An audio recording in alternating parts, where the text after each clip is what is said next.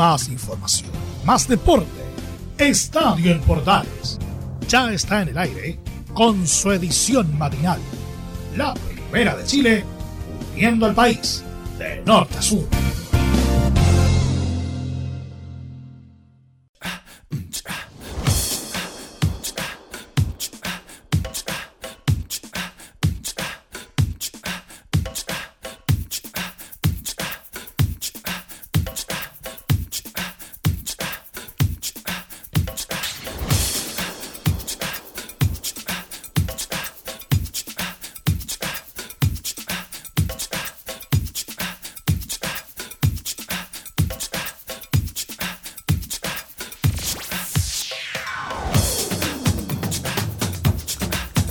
¿Qué tal? Bienvenidos a una nueva edición de Estadio en Portales en versión AM para hoy martes.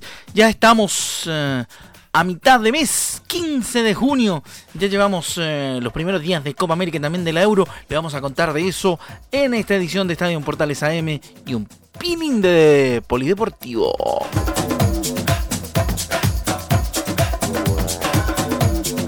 Obviamente que todo matizado con música de mañana tempranito para que se levante bien con energía para este día martes. Vámonos inmediatamente a lo que ocurrió en Copa América, pero para eso tenemos que poner play a lo siguiente, para que nos acompañe y le contemos todo lo que pasó en Copa América.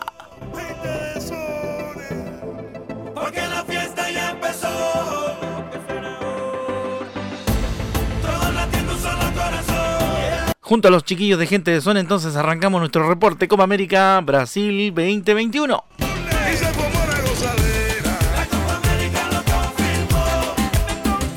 Noticias positivas para el arranque de Chile, empate 1-1 con Argentina por los puntos por Copa América en un partido interesantísimo donde el equipo de las artes marcó su estancia en este torneo continental de una manera muy buena pese al gol de Messi que abrió la lata para el equipo trasandino. Un partido disputado, fíjese usted, en Brasil y que ha sido obviamente interesante.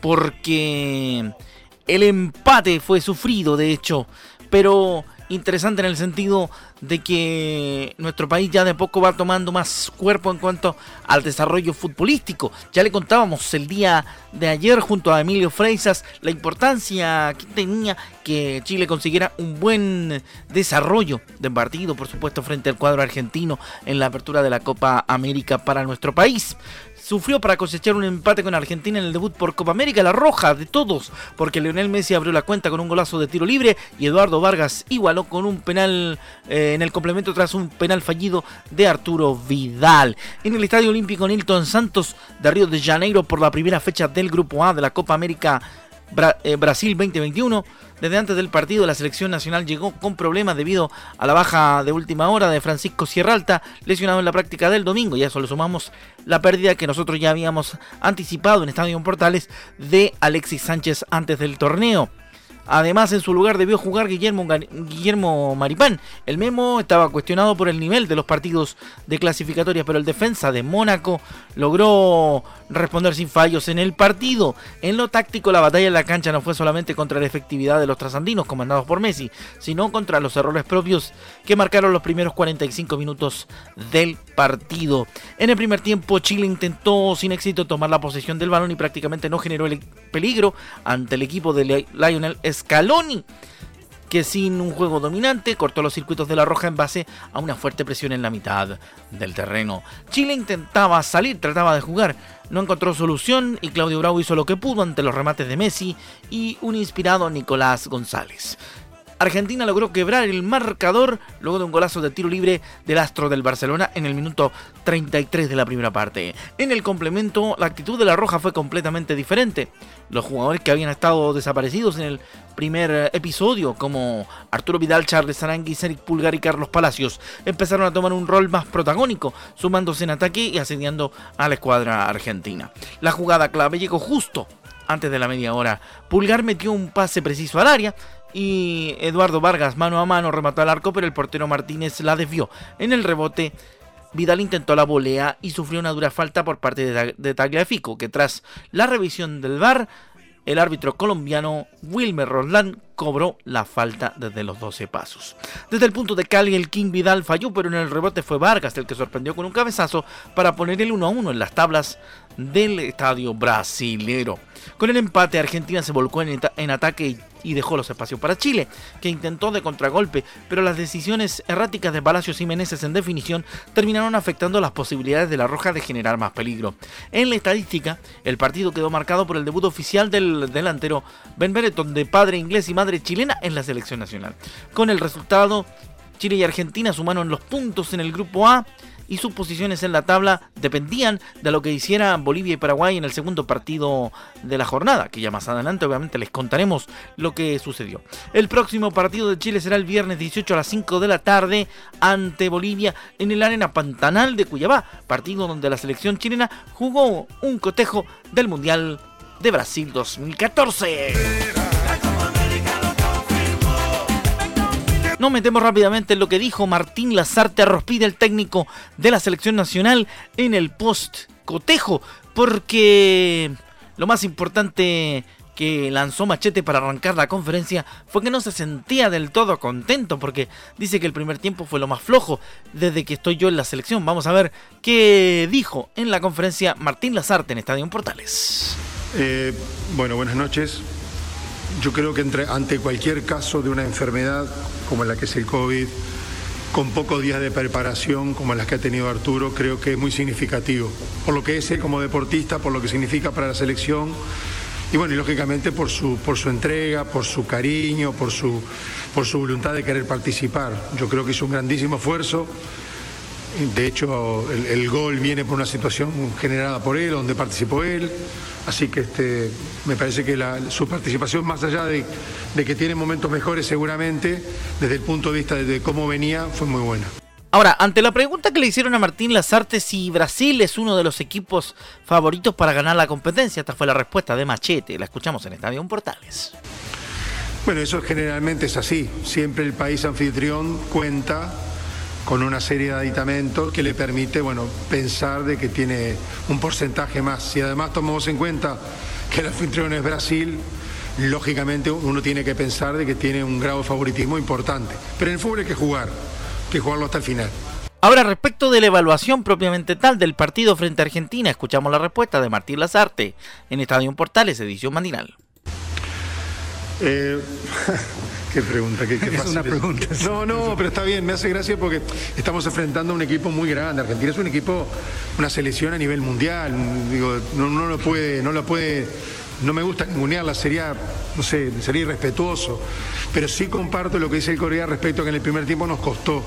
Empezamos bien y después nos costó. De, de lo que hemos jugado hasta ahora, estando yo, quizás fue lo más flojo, ¿no? El primer tiempo terminamos flojo el equipo este, no, no, no, le agarramos la vuelta al partido, más allá del inicio, repito, no sé, 10 minutos, una cosa así. Después el primer tiempo lo sufrimos. Por suerte, bueno, creo que fuimos al vestuario, pudimos acomodar alguna cosa, alguna posición, el equipo se vio mejor y además entró con otra intensidad que habla a las claras del nivel de competitividad que tiene este grupo, ¿no? Este grupo no quería, no quería ser vencido, aún no jugando bien. Y eso es muy importante, ¿no? Este eso es muy importante. ¿Cuál fue, Martín, la el cambio que tuvo la selección desde los primeros 45 minutos que usted recién reseñaba como lo más eh, lo más flojo desde que está al mando de la selección para que el equipo se diera vuelta en la segunda mitad de la manera que ocurrió. Escuchamos a Martín Lazarte, seguimos en Estadio Portales edición matinal escuchando a Machete. Bueno, reiterar, creo que el equipo se vio, bueno, se vio en pérdida, es un equipo, es un grupo es un grupo de, futbolistas que tiene rebeldía, que entendió de que podíamos el fútbol se pueden los tres resultados. El tema es en no guardarte nada. Yo creo que en la segunda parte el equipo salió a eso, a no guardarse nada.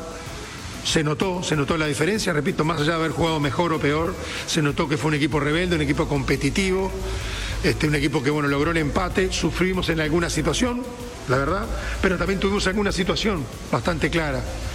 Este, y tomando en cuenta además que para nosotros la Copa América tiene un cierto matiz con la eliminatoria. Hoy jugó, no sé, Palacios de titular, Alarcón, Ben Brereton, o sea, una, cantidad de jugadores jóvenes que de alguna manera uno piensa que es la regeneración del fútbol chileno para el futuro. Y eso también es muy importante para nosotros. El fútbol tiene una, serie de, números y estadísticas y, todo lo, podemos llevar a, como pretendemos llevarlo, como lo queremos ver. Vuelvo a reiterar lo que dije al principio, Argentina es una grandísima selección, lleva muchísimo, bastante tiempo el entrenador a cargo, tiene, sí, si no es el mejor, es el segundo o tercero, mejor jugador del mundo, no me parece una cosa menor, eh, y tiene además una serie de, futbolistas muy importantes. Entonces, repito, a, poco, a pocas horas, a pocos días de haber competido con ellos por la eliminatoria, haber empatado de atrás y hoy otra vez hacer otra vez lo mismo, no me parece una cosa poco, poco importante. Hay otro aspecto, eh, el otro día Argentina nos hizo gol de penal y hoy nos hizo de tiro libre que vale, pero quiere decir que también hay otras cosas que las estamos haciendo bien. Estamos generando dificultades ofensivas a equipos que tienen una riqueza muy grande y eso, eso también es válido. Ahí nos quedamos entonces con parte de lo que dijo Martín Lazarte en la conferencia de prensa. Obviamente todo lo que planteó Machete, usted lo va a seguir escuchando en Estadio Portales en la edición central a partir de las 13 horas 30, una y media de la tarde. No se lo pierda.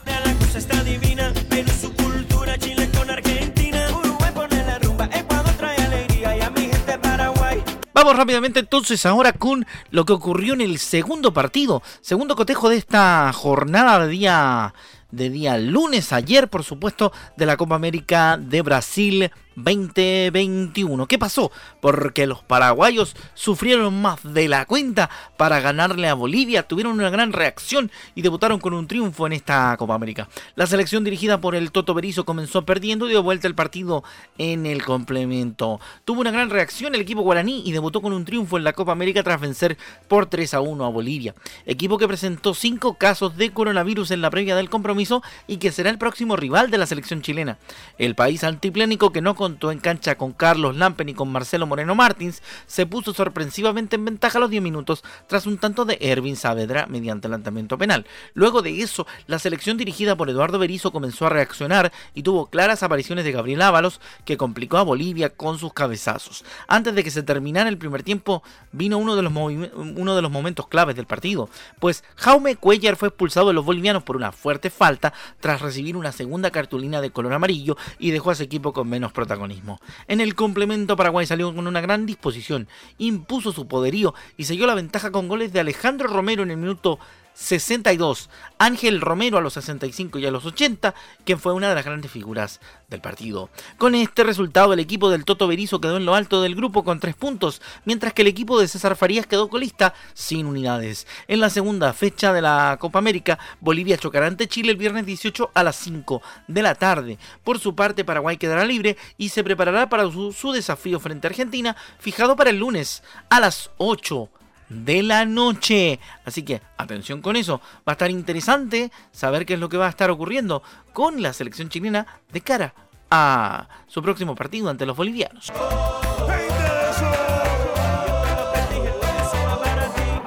Bueno, ¿y qué fue lo que pasó al final en términos de tabla? Vamos a revisar inmediatamente lo que deja en cuanto a estadística esta Copa América para nuestra selección y también para el grupo que tiene que ver con la roja.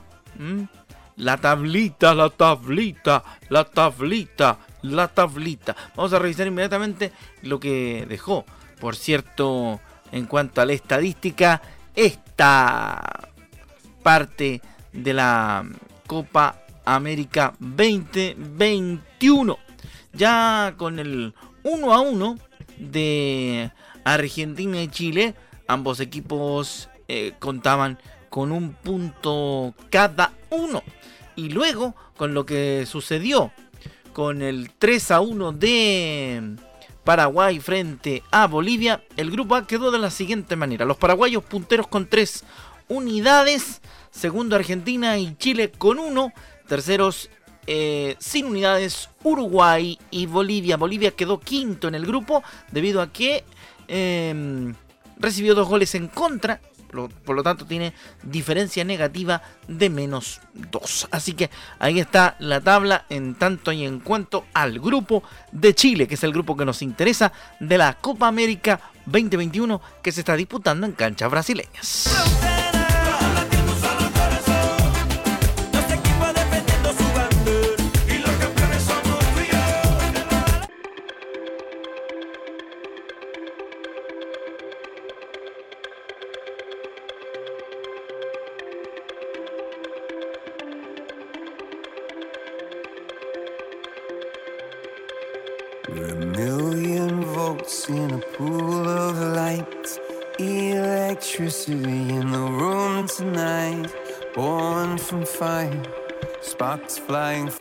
Le dijimos que la edición de hoy de Estadio Portales iba a tener dos páginas, así como la, la, gran mayoría de las versiones matinales durante este mes de Copa América y Eurocopa. La primera tenía que ver con la Copa América y particularmente con el partido frente a Argentina de nuestra selección. Ahora nos cambiamos de continente, nos pasamos de torneo y le hablamos sobre el torneo del verano europeo, la UEFA Euro 2020.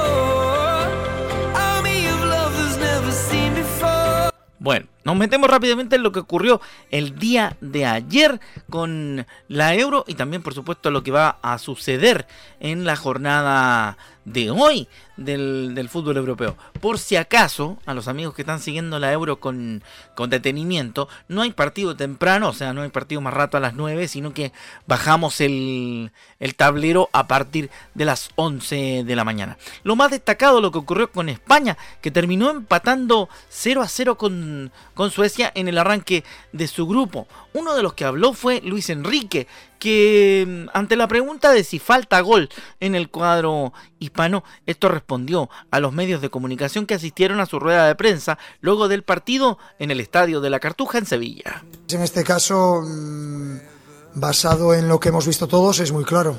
No hay, no hay tampoco que profundizar demasiado. Hemos sido muy superiores a un rival que ha decidido cerrarse atrás. Hemos eh, eh, controlado completamente el partido, eh, intentando generar eh, el máximo posible de ocasiones de gol a un rival mm, que es muy fuerte físicamente y, hemos tenido las ocasiones necesarias y suficientes como para llevarnos la victoria. ¿Qué ha fallado? Pues que no hemos estado o que no hemos materializado esas ocasiones. Es algo mm, tan evidente que, que yo creo que lo hemos visto todos. Nada, no, no tengo mucho que opinar en ese sentido. Cada el seleccionador decide de qué manera quiere jugar, solo faltaría. Eh, hay veces que uno también decide eh, jugar de una manera y luego el rival te agobia y te, y te mete en esa situación defensiva. Ellos claramente eh, han jugado como, como lo han solido hacer contra nosotros, con, o como suelen hacer contra nosotros, con esos dos puntas pendientes de eh, recuperar y hacernos transiciones. No les hemos permitido prácticamente una o dos ocasiones de gol, dos diría, y nosotros hemos generado las suficientes como para ganar el partido. Pero no tengo opinión sobre cómo lo han hecho. Eso es una pregunta quizás para el señor Anderson, no para mí. Ahí está. Entonces lo que dice mm, Luis Enrique hablando sobre cómo le jugó el, rival. ¿ah? Hay cierta crítica también a lo que planteó el, técnico contrario. Un detalle a considerar entonces en, eh, a boca del, seleccionador español Luis Enrique, que es uno de los más criticados, por cierto, de, a partir de la forma de cómo juega el cuadro español. Vamos a escuchar otra más del ex entrenador del Barcelona y actual seleccionador del cuadro español, Luis Enrique. Estadio Portales, edición matinal, hablando sobre la Euro. Sí, sí, pero hoy es un partido que con muy mala suerte lo pierdes. A pesar de que hayas tenido muchas más ocasiones que el rival y esto es el fútbol. Nosotros somos conscientes. Evidentemente quedan dos partidos y, y todavía aspiramos a ser primeros de grupo. Ese es nuestro objetivo. Pero si no somos primero, pues intentaremos ser segundos. Y si no, ser uno de los cuatro mejores terceros para poder entrar en siguiente fase. Todos los jugadores que han entrado han aportado algo ya sea frescura, ya sea iniciativa, ya sea atrevimiento, todos, todos los cambios, con lo cual estoy contento y son posibilidades y soluciones que, tenemos. Bueno, Álvaro Morata he visto dos reacciones, una quizás un poco más crítica, pero me quedo con la segunda de la afición animando y cantando su nombre. Eh, yo creo que mi trabajo como entrenador evidentemente es el de intentar mejorar a mis jugadores y protegerlos al máximo, eso es lo que intento hacer y eh, por supuesto que, estoy mucho más contento con la reacción de la afición en esa segunda parte cuando, cuando canta su nombre porque es evidente que a todos nos gusta sentirnos queridos y, que canten tu nombre y que, te, y que te apoyen. Y para mí Álvaro ha hecho un muy buen partido, a excepción evidentemente que, todos eh, deseamos, y él el primero, en, materializar las ocasiones de gol que tenemos, pero eh, también han tenido ocasiones los otros compañeros y, y, no pasa nada. Yo creo que él está acostumbrado, pero no es agradable. Sería mucho más agradable para todos que, que se le apoyara. Pero bueno, se respeta, esto es fútbol, lo que de verdad me gustaría es eh, haberle podido dedicar un triunfo a la afición porque ha estado impresionante la mayoría del partido. Ahí está entonces eh, lo que tiene que ver con eh, Luis Enrique y su tema con em, el partido, por cierto, que enfrentó a la selección de España frente a Suecia con un con un 0 a 0 bastante, bastante particular, por cierto. Los que conocemos de, cierta manera uh, cómo, se, cómo se desarrollan los partidos de España en la Euro, em, fue un partido medio flojito y de hecho él, él hablaba, Luis Enrique hablaba sobre el tema de Morata, que fue que fue bastante poco prolijo a la hora de llegar al arco contrario, al arco rival. Vamos a revisar lo que ocurrió en la jornada en general, también de la Euro 2020-2021 que se juega en los estadios europeos en esta oportunidad.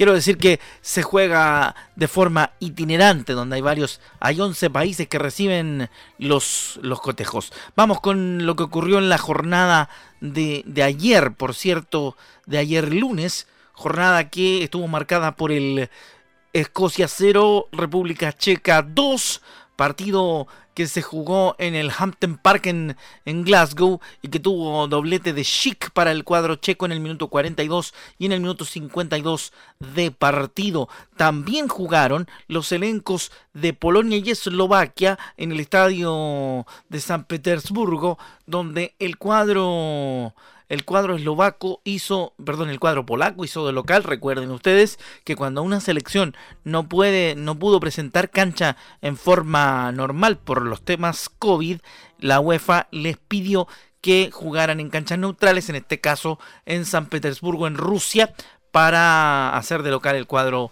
polaco. Linetti marcó a los 46 luego del primer gol de Chesney en el minuto 18 para el cuadro eslovaco y Skriniar a los 69 marcó el 2 a 1. En el último partido de la jornada, y que ya estamos reseñando, en el estadio de la Cartuja, empataron sin goles los elencos de España y Suecia. Y de aquel cotejo, de aquella rueda de prensa posterior, recogíamos las declaraciones de eh, Luis Enrique de cara a lo que ocurrió para el cuadro español en el tema de su partido. Vamos a revisar rápidamente antes de irnos qué hay para hoy, qué hay para la jornada del día de hoy. Solamente dos cotejos, ya le contábamos, no existe por el día de hoy el partido de las 9 de la mañana de nuestro horario. Juegan Hungría y Portugal a las 12 del día en horario de nuestro país en el Puskas Arena en Budapest y en el Fußball Arena de Múnich juegan Francia y Alemania, haciendo curiosamente de local el equipo francés en cancha alemana. Así que a las 3 de la tarde será ese partido. Obviamente que en las próximas ediciones de Estadio Portales ustedes tendrán todos los antecedentes tanto de la Euro como de la Copa América. Ha sido un gusto acompañarlos en esta mañana. Mi nombre es Rodrigo Jara y a nombre de todo el equipo que hace Estadio Portales los invitamos cordialmente para la edición central a partir de las 13 horas 30. Muy buenos días y que les vaya muy bien. Un gran abrazo y a vivir el día que hay que ser feliz. Chao, que, chao, que les vaya bien. You faith no fear for the fight. You pull hope from defeat in the night. There's an image of you in my mind. Could be mad, but you might just be right. We are the people we've been waiting for. Out of the ruins of hate war. Más información, más deporte. Esto fue Estadio en Portales, con su edición matinal. La primera de Chile, viendo al país de norte a sur.